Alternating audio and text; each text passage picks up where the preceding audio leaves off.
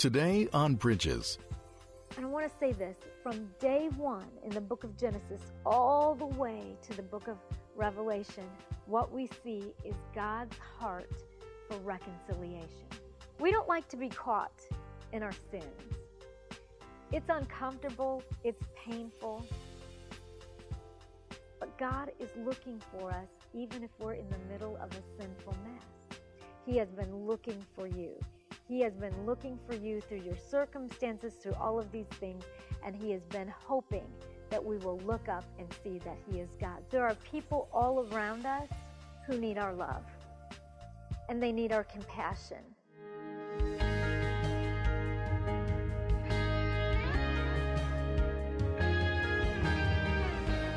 Welcome to Bridges. I'm Monica Schmelter. I'm glad that you could join us today as we look into God's Word. We are going to talk about the importance of loving your neighbor. And I'm so glad that all of you could come to WHTN today and be in our studio. We love uh, to have you all here and appreciate you all making the trip. And so we're going to talk about today something that is really important to the heart of God. Like it's not just a, a good thing to do, while it is a good thing to do, it is scripture. Scripture tells us to love your neighbor.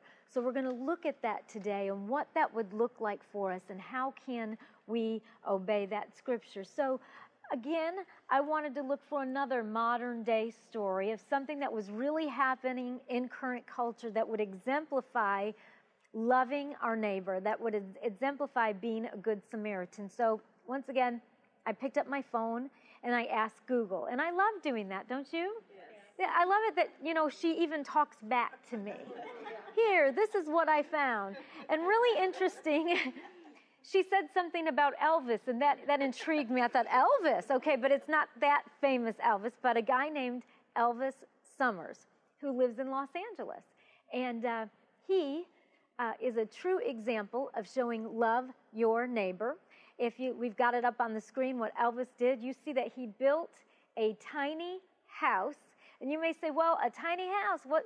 He had a homeless neighbor named Smokey, who was 60 years old. There's Smokey, and she had been park benches overnight, just anywhere. And Elvis had compassion. He wanted to obey that scripture, love your neighbor, and he built her this tiny house for $500.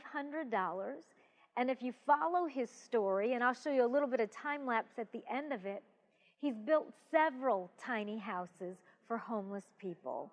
And Smokey no longer has to sleep on park benches and different places. She's got this house. She even when she goes into it at night, she can close the door and lock it and sleep in peace and sleep in security. So Elvis really acted on the scripture, love your neighbor.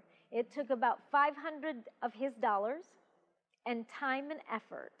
And let me say this to really love your neighbor, it will take our time and effort. And we may not be called to build tiny houses, we may not even have those skills, but we can all obey that scripture that says, Love your neighbor. And as we show love, as we obey that scripture, love your neighbor, it brings honor to God and it transforms people. And I want to start out by reading scripture out of Mark 12, uh, starting with verse 28 to 31. It says, There one of the teachers of religious law was standing there, listening to the debate. He realized that Jesus had answered well. Isn't that wonderful that Jesus always answers well? I love that under pressure, under attack, he just he said what he needed to say. So he asked, "Of all the commandments, which is the most important?" Jesus replied, "The most important commandment is this: Listen, O Israel, the Lord our God is the one and only God. And you must love God with all your heart and all your soul and all your mind and all your strength. The second is equally important. Love your neighbor as yourself. No other commandment is greater than these. So, again, because God loves us so much, He works to make it really easy for us. In that scripture, He combines and condenses it all down to two things to love God with everything that we've got, and we love Him because He first loved us. What impacts you every day? There is one book that influences almost every aspect of our lives. Museum of the Bible reveals the Bible's impact on your favorite musicians and artists, the way we measure time, social justice, our national monuments, and more. The Bible's impact is all around you. Discover how at museumofthebible.org/impact. Well, good day to you. It's Joel with the King Country dropping in to let you know that our brand new film, Unsung Hero, is in theaters now. It's Luke here. We've teamed up with the creators of Jesus Revolution to bring you this adventure of a lifetime. It's a powerful, true story about a family uniting, growing in their faith, and facing the impossible together. In theaters now, unsunghero.movie for more information. Rated PG, parental guidance suggested. Loving Him is just an honor that we even get to do that, to respond to His gracious love, to His call, that He found us, because we didn't find God. He says in Scripture that He found us in a barren, barren and desolate land. He's been looking for us from day one. All of you that are watching, whether by internet or on television, He has been looking for you. He has been looking for you through your circumstances, through all of these things, and He has been hoping that we will look up and see that He is God. So Scripture says we are to love Him first and foremost. And then it says, love your neighbor. And some, you know, I can remember years ago, I used to think, you know, it's easy to love God because He's perfect. My neighbor hmm, requires a little more effort.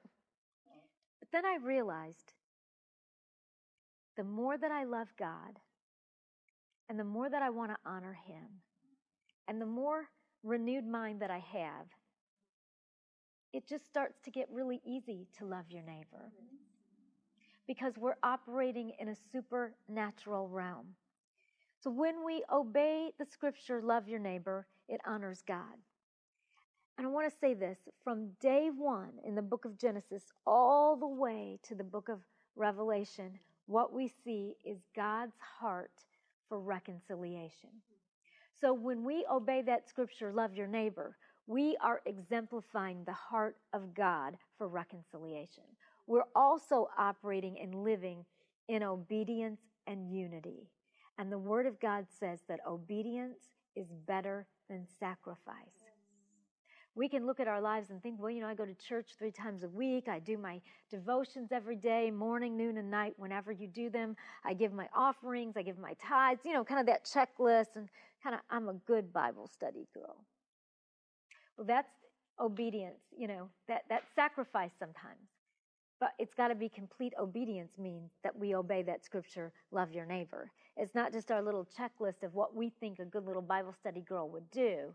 It's that we obey him in all areas. And if you look in the garden, God was looking for Adam. He was looking for reconciliation. Adam wanted to hide. We all do. Sin is ugly, it's uncomfortable, and none of us want to be caught. You even talk to a little two year old, has got cookie crumbs all around there. Did you take a cookie, Johnny? No. Evidence is all around there. No, no, no, no, I didn't, I didn't. We don't like to be caught in our sins. It's uncomfortable, it's painful. But God is looking for us even if we're in the middle of a sinful mess. His heart is for reconciliation. Even when Jesus was with the Pharisees, and you know, I've, I've looked at myself and I've been so judgmental of the Pharisees. And then I can look at my own life and I can see at times where I've been religious and where I've been judgmental and when I haven't had the heart of God. And even to the Pharisees, Jesus said, Man, I stretch my arms out to you. What I wanted was to be able to embrace you and to be able to have a relationship with you. His heart is for reconciliation. So when we obey that scripture, love your neighbor, we are exemplifying that heart of reconciliation. You know, I was shocked a few weeks ago when I heard the news about the city of Shelbyville and Murfreesboro. And what I heard was that these nationalist hate groups were coming to hold rallies in the town square of Shelbyville in the morning and Murfreesboro in the afternoon. And you I, I don't know exactly why I was shocked, but I was pained to the core. Like coming to our area, coming to our city, people that are full of hate, and then there was a counter group coming for that. And you know, as as I listen to the news, and I do think it's important that we stay informed. I don't overwatch the news because it gets negative that they were adding like 500 law enforcement people to come out in case these things got out of hand. They were telling people not to go near the square. And I just kept thinking, not in my city, not in my city. Why? You know, I know it's a free country and people have the right to, to protest, but it's just so sad when it's for such a bad cause. It pains my heart. And uh, the businesses, got together, the business owners, and talked about what should we do. And so in the square, they decided to um, put, you know, plywood to put wood up over the windows in case th- those were to be broken. And I'll tell you what blessed me in the middle of all that mess is that citizens from the city, all over, all different denominations, Baptist, you know, um, Methodist, Church of Christ, non-denominational, came together and prayed and worshiped and people came to those plywood boarded windows and they wrote scriptures and they wrote, We, Murfreesboro loves. It was a loud and a clear message, and that blessed my heart. And I saw some good things happen on Facebook as a result of that. And Cheryl Griffin is here today, and she's a speaker and an author. And Cheryl, I wanted you to share something that we found on Facebook that was written. Yes, uh, on behalf uh, Tara, on behalf of Murfreesboro Love, says, we are united against hate, and we are united to love all people. Murfreesboro and Middle Tennessee are united in God's love. Love wins. Amen. And love does win, and love never fails. And when we obey that scripture, love your neighbor, we are honoring God and exemplifying his heart for reconciliation. Cheryl, I wanted to ask you just your thoughts on what happened uh, in Shelbyville and Murfreesboro uh, because you have some family that lives there. I do. My daughter and son in law live in Murfreesboro, so I was very concerned for the area. And I personally felt that Murfreesboro and Shelbyville did an incredible example for the rest of the world to see how they had a choice. They could be a part of the solution or a part of the problem. And I felt that they took great steps in being prepared but not being overly anxious. Mm-hmm. Um, and, and they opened their arms with love, even to the hate. And yes. then, you know, luckily, you know, they, they didn't, the other people didn't get what they wanted. Mm-hmm. And so they left quietly. They did. And that was the best news ever. Yes. That they left quietly. Yes. There was no damage to any of the businesses. You, it's an incredible example of that scripture love your neighbor. Murfreesboro came together and even showed love to those that were going to come and bring hate and perhaps wreck the town. Because you know how it is when things get out of hand and this group is saying this and this group is saying that. I thought that rally being canceled was answered prayer. That it happened because people came together in unity. And if we could get that vision in our lives of unity, of that I am going to obey that scripture, love your neighbor, whether or not I like the person or I like what they do. And you know how sometimes, and, and I understand what people mean because you know, guys, sometimes the things people do are just quite hateful and they'll say, well, you know, I got to love the person, but I hate what they do. Well, the Bible does say that God hates sin, but God hates sin in a holy way. When we get into that, I can hate what they do, and it's okay, I can hate what they do. That's not the heart of God. Okay? That, that's an ugly, ugly spirit, and that's turning scripture around. God hates sin with a holy hate because it destroys people. He's grieved because of the horrible consequences that happen in our lives when we participate with sin. It's not to get in people's faces and say, Well, I love you, but I hate what you do. That is not what that scripture means at all. And if we could come together and obey that scripture, love your neighbor, I believe just like the unity that we saw in Murfreesboro on the rally being canceled, it would set a new standard. You all we are the head and not the tail. We walk in authority, dominion, and purpose on this earth. And we don't have to stand for the hate. We just don't. It's time to heal the hate. It's time to come together and love your neighbor. And so, loving your neighbor not only honors God, but it transforms people. It elevates us into a supernatural realm. Everywhere that Jesus went, he transformed people. That was his mission. When he met the blind man, he gave him sight. When he met the man at the pool of Bethesda, he told him, Get your mat up and walk. When he ministered to the 5,000, he noticed that they were tired and hungry. And he said to the disciples, Get them something to eat. And the disciples were confused, but you know, he gave them chances and they got it. And you know, it's like that with us. He gives us chances and we're going to get it. If we keep wanting to obey and we keep purposing to obey, we're going to get it. And so, if we understand that today in our lives, no matter what our circumstances look like, we are here on earth with a divine mission. And that divine mission is to love God first and to obey that scripture to love your neighbor. And our neighbors are everybody. Remember how they wanted to have that conversation with, you know, well, who is my neighbor? Well, if you've got to ask that question, there's something wrong in our heart. Do you know what I'm saying? Well, like exactly who do I have to love and mm, what would that look like? That's showing that we've got some growing to do in our heart. We are to obey that scripture, love your neighbor. That means everybody. That means the challenging people at work. You guys ever had challenging people at work? You ever had somebody you just sort of want to avoid asking them to do that job or for that information because they will take 1,500 hours to tell you why they can't do it. And it's like, oh my goodness, you could have done that 10 times by now. Could you please, pretty please? Who knew that when we grew up to be adults, we were going to be dealing with this? I mean, I remember saying to my parents, well, you know, once I graduate from college, you know, then I'll just have a job. I'll just be working and everything will be easy. I wasn't very smart, was I? I had no idea that when you grow up and you go into the workplace, you deal with all the same things as in school, except amplified because everybody's an adult. And because people get paychecks. And you don't want people to get ahead of you, and you don't want them to get a better job, and we don't want to be passed over. You know, we all have these issues. We can pretend like we don't, but we are people, and we deal with these things in life in a fallen world. And in the middle of all that, he says, Love your neighbor.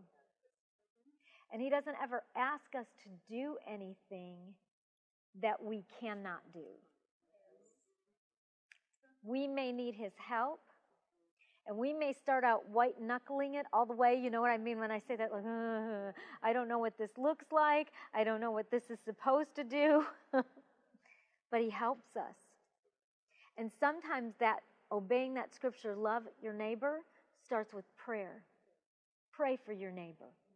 If you've got a challenging person at work, if you've got a challenging person at church, and you know it happens at church too, right? You just know. There are certain people at church you don't want them to call your phone. You get a text from them and you think, oh, I want to deal with that later. Because they can sit through the whole same service that you did, and you were nothing but blessed and happy and excited and they were mad. I talked to a lady when she was mad because the offering was taken at the wrong time. I was wondering when the right time was, like I didn't know. But I thought, you know, kind of if that's the biggest problem that we have, right, we can just skip on over it. And yet, there's still that scripture that I need to obey that says, love your neighbor even the ones who want the offering taken at the right time. We don't know when the right time is, I guess, when they think. So it's like, I don't know. But we all deal with all of this stuff. And in the middle of it is that biblical command that says, Love your neighbor. That we should never forget that the world knows that we are his disciples by our love for one another. And that love never fails, and that God is love, And that he says we're to be patient with one another, we're to be long suffering, we are to make allowances for each other's faults. Like that means like quirks. You know what I'm saying? You know, we all have our own special little things that we do and that we feel are right. We want other people to do. And yet he says to love your neighbor. And you know, we may ask, What can I do to love my neighbor? God will show us what we can do. It may not all be like Elvis Summers. And I want us to give you a look at what Elvis Summers did just with a time lapse with this tiny house because I think it's an outstanding example of somebody seeing a problem and deciding to do something about it. You know, we can look at homeless people and think, well, you know, you need to get a job. It's hard to get one when you don't have an address. What impacts you every day? There is one book that influences almost every aspect of our lives.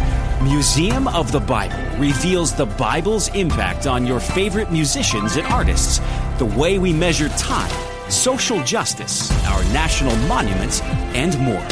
The Bible's impact is all around you. Discover how at museumofthebible.org/impact. Hi, I'm Rebecca Scott. As a servant of God, wife, and mother of four, I understand the juggle of multiple roles and stages. That's why I created the Encourager podcast to help guide us through the messy middle stage of life. Join me on the Encourager as we challenge the chaos and embrace harmony. Together, we'll create practical systems to balance your roles and fulfill priorities. And we will do it while having joy and energy for both home and work life. Tune in for inspiring stories and interviews, actionable tips, and methods to do both home and work life. Because here, we believe you can do all things, just not all at once. It's maybe hard to get one when you don't have skills and you haven't worked in a long time. But I want us to look at this time lapse of Elvis Summers and what he did with this tiny house. And this is just a time lapse of what he put together to give this woman a place to live. And he said it cost him about $500. And to date, he's made about 43 tiny houses for homeless people. He even had a problem with the city, and they were going to take some of the houses from him. And then he found that if he put them on wheels, it's not illegal for them to, they can be at a location for 72 hours before they have to be moved to another place. So he really made a difference. This is Smokey. And just think of the relief that she feels to be able to have this tiny house. And she hung that home sweet home, and it just warmed my heart that some guy named Elvis Summers said, I want to obey the Bible and I want to love your neighbor.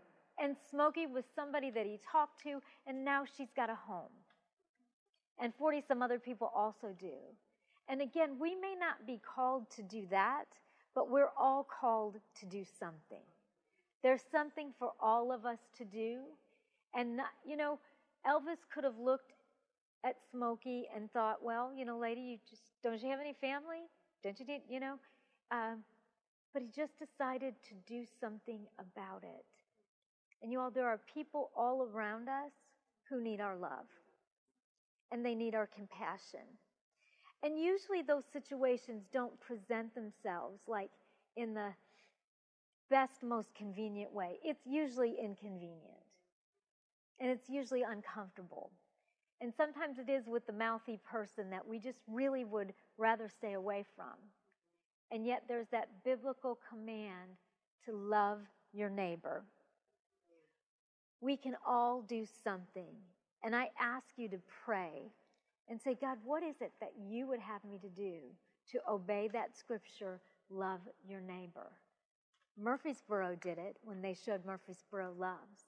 Murfreesboro responded to a challenging threat in the community with love, and love overcame that evil. So look at your lives, listen to your heart, listen to what God says to you, and ask Him, What is it that you want me to do to show love to my neighbor because God, I want to do it. Like I want to be the light, I want to be the salt.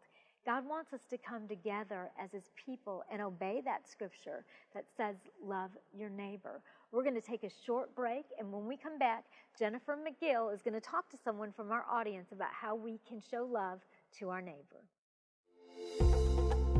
Would you like to be a part of a Bridges Studio Audience production? Visit monicaschmelter.com slash calendar to sign up. You can purchase a copy of today's show for $15. Call us at 615 754 0039 or send a check to the address on your screen. Be sure to mention the program number.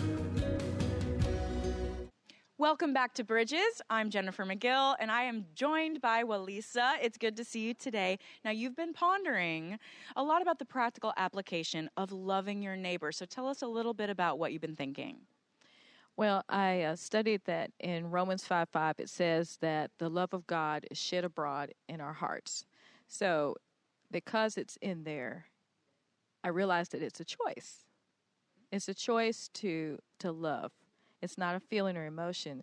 And, you know, as I kept studying, I, I read in Galatians where in the gifts of the Spirit it says, love is patient, love is kind.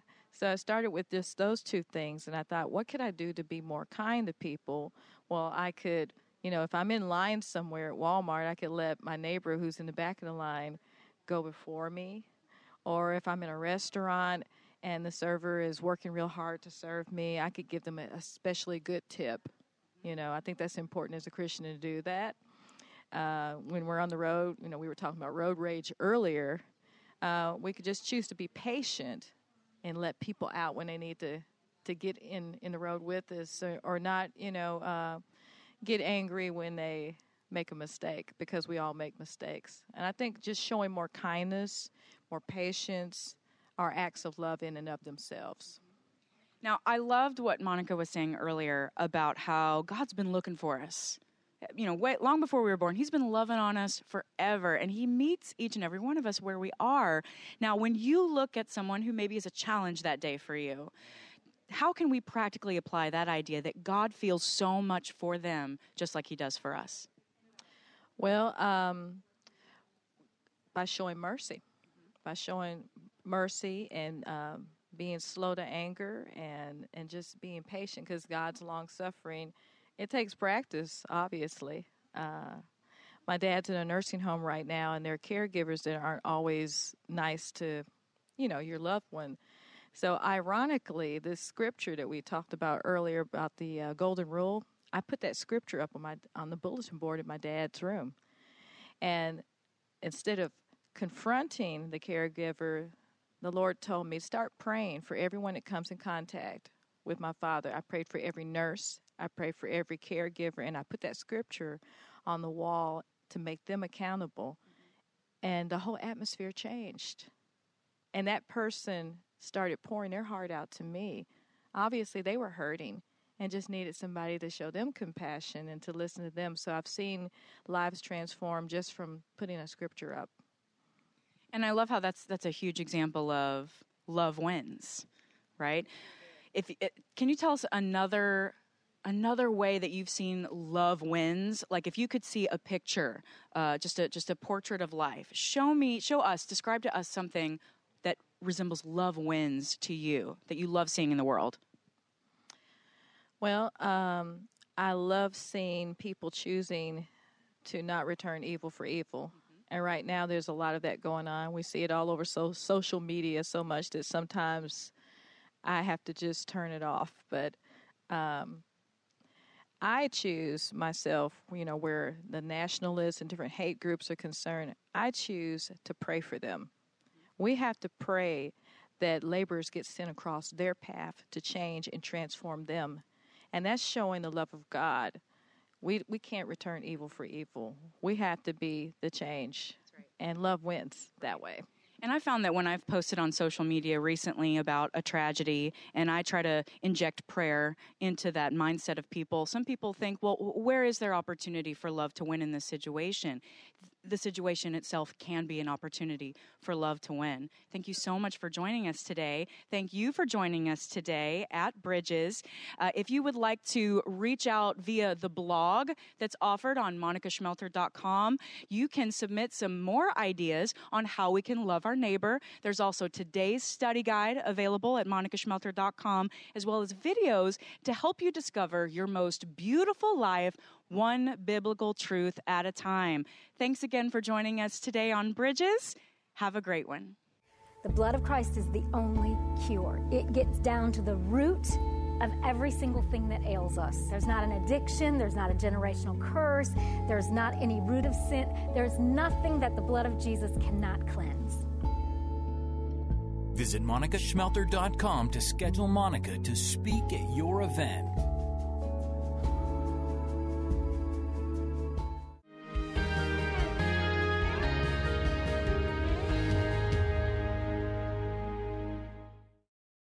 In a world where relationships are easily broken and often discarded, the Rebuilding Us Marriage podcast is your lighthouse, guiding the way to hope, restoration, and transformation in Christ.